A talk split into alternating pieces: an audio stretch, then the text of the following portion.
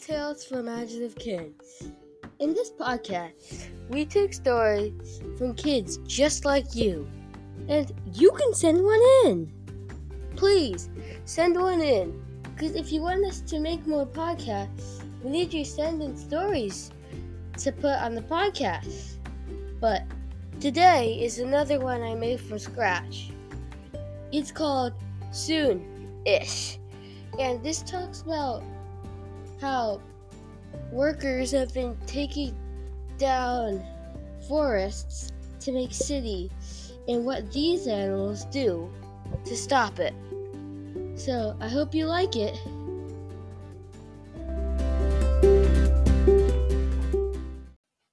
One day, a sloth was taking a siesta on a tree. His name was Sherwin, which means quick as the wind. Look it up, it's true but he was as slow as can be. Sometimes he sleeps for three weeks. Many animals call him slow or lazy. He calls them fast and energetic. But it's not what his name meant. So don't trust everything you hear. Sherwin was young, and his life was mostly sleeping. The tree he lives on is big and old and has many branches and leaves. His parents also lived there, and his grandparents. His grandparents were actually in the chipmunk climbing. Well, at least his grandfather was. If you have not listened to that podcast, go back and listen to it. It's a good one. Sherwin's life was fun to him, but nobody else. He eats leaves, leaves, leaves. That's pretty much all he eats. But he drinks water, of course. He would eat leaves pretty much once every three weeks because of all the times he sleeps for weeks. His life was super boring. Not just boring, like insanely boring. At least not to him, but everybody else. But suddenly, something happened. He got up from his rest and started looking around, and then he saw something. Something big, something scary. It was yellow and black with a weird board thing in on front, heading right towards him. But before any hap- anything happened, he fell asleep. You know those times where you wish you could fall asleep? Well, falling asleep was not hard for Sherwin because he fell asleep in like two seconds when he had no clue what was going on. And when he woke up, he found out he wasn't on the tree anymore, but he was on the ground. And when he looked around, he saw that tons of trees had fallen down. He had no clue what happened. But then he heard voices. Not just any voices, but human voices and they were, talking about building a city in in the forest, and his habitat would have been destroyed if they had done it. He had to think of a plan to, to stop this, but as a sloth, he was slow, and there's no way that he could change the mind of humans. Or could he? Dun, dun, dun!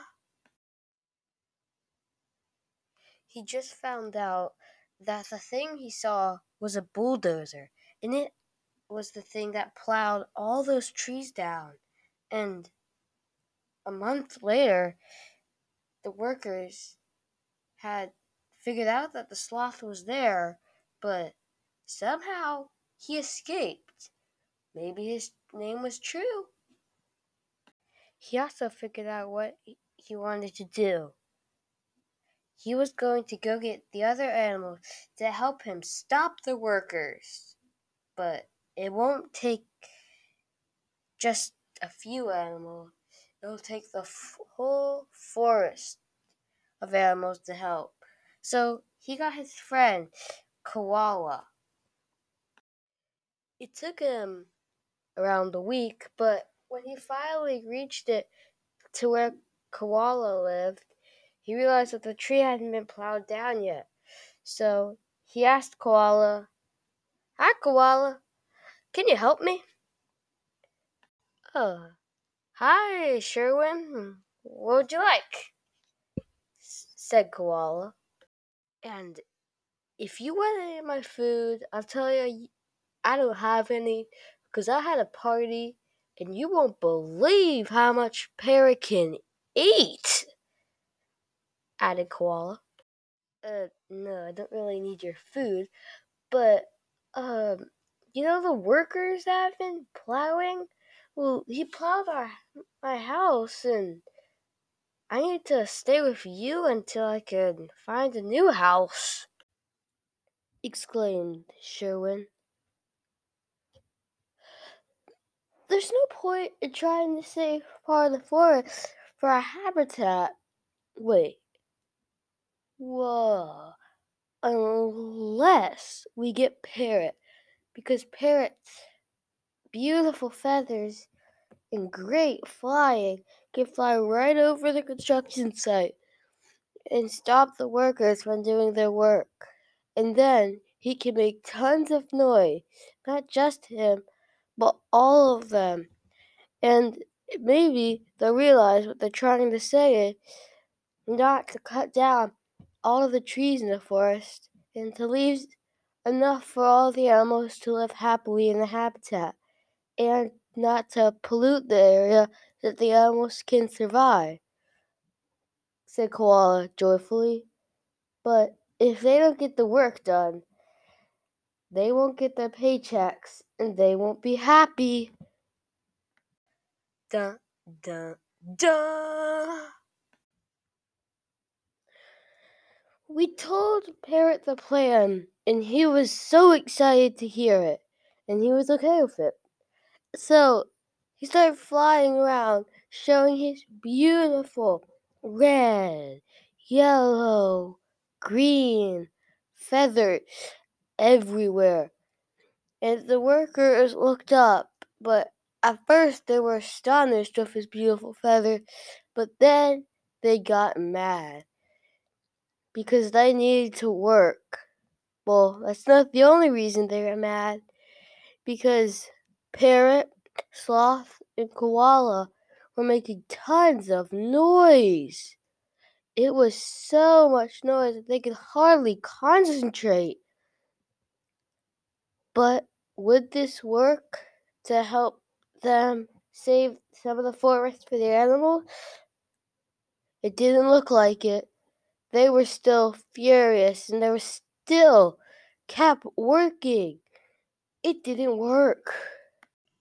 The first time, it didn't really work, but every single day they kept doing it, and eventually the workers got so mad that they were ready to get rid of them.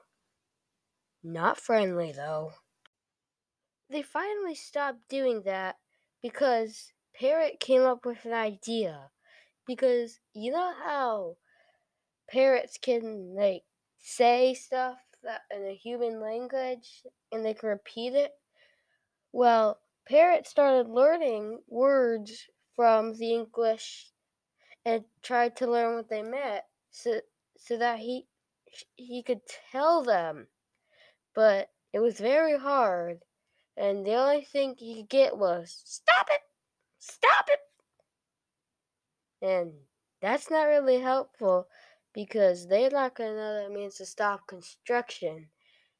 So after at least another month, he finally figured it out, but they hadn't done any more plowing because they were still trying to get rid of all the wood and stuff making the ground ready to build and they just got the bulldozers back out when Parrot figured out how to stay. Stop it! Stop it! This is our habitat! Habitat! All the workers just laughed and said, Bird brain! and walked away.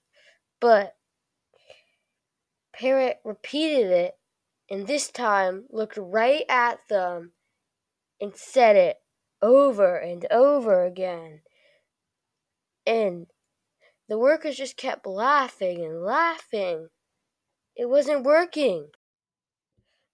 After doing this so many times for at least two hours, they called the manager and he came and he told the workers that, well, this is all these animals' habitat. Do you think we should stop? For the lives of these animals. And all the workers just laughed and until they realized he was serious. And so they said, Well, it's up to you, boss. And well, he the boss decided that it might be good to stop and let these animals live. And the parrot came back and said, Stop it! Stop it! And the owner thought that meant they want him to destroy it. So he changed his mind and they were going to destroy it again. Or would they? Dun, dun, dun. When Parrot heard this, he decided to head back to Sherwin and Koala and tell him what had happened. So they decided to go back and make tons of noise. Not just noise, but Parrot was going to tell them that they need to stop because part of this is their habitat.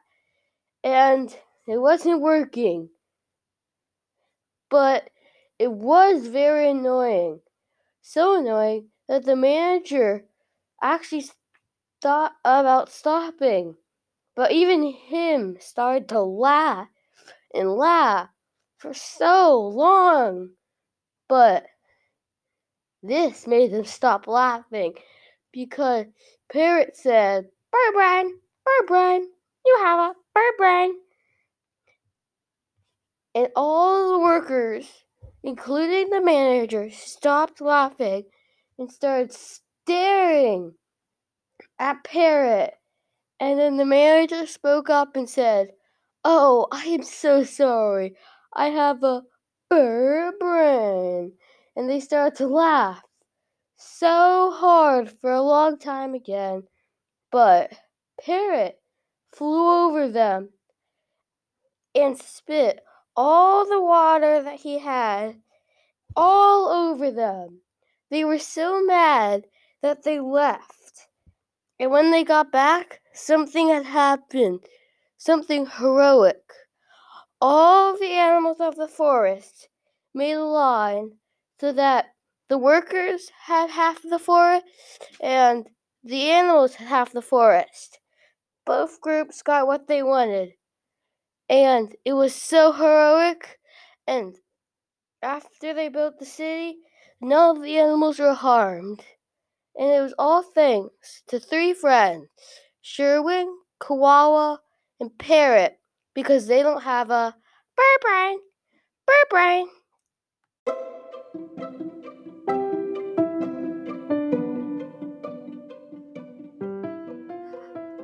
I hope you liked it. It was a really long one, and if you want other long ones, send in stories that are long that you wrote. I could feature those, and it can be a longer story. And thanks for listening. See you next time. And the next time, it might be your story. You can email it to me or send a voice memo on my website. Thank you. See you again. Bye.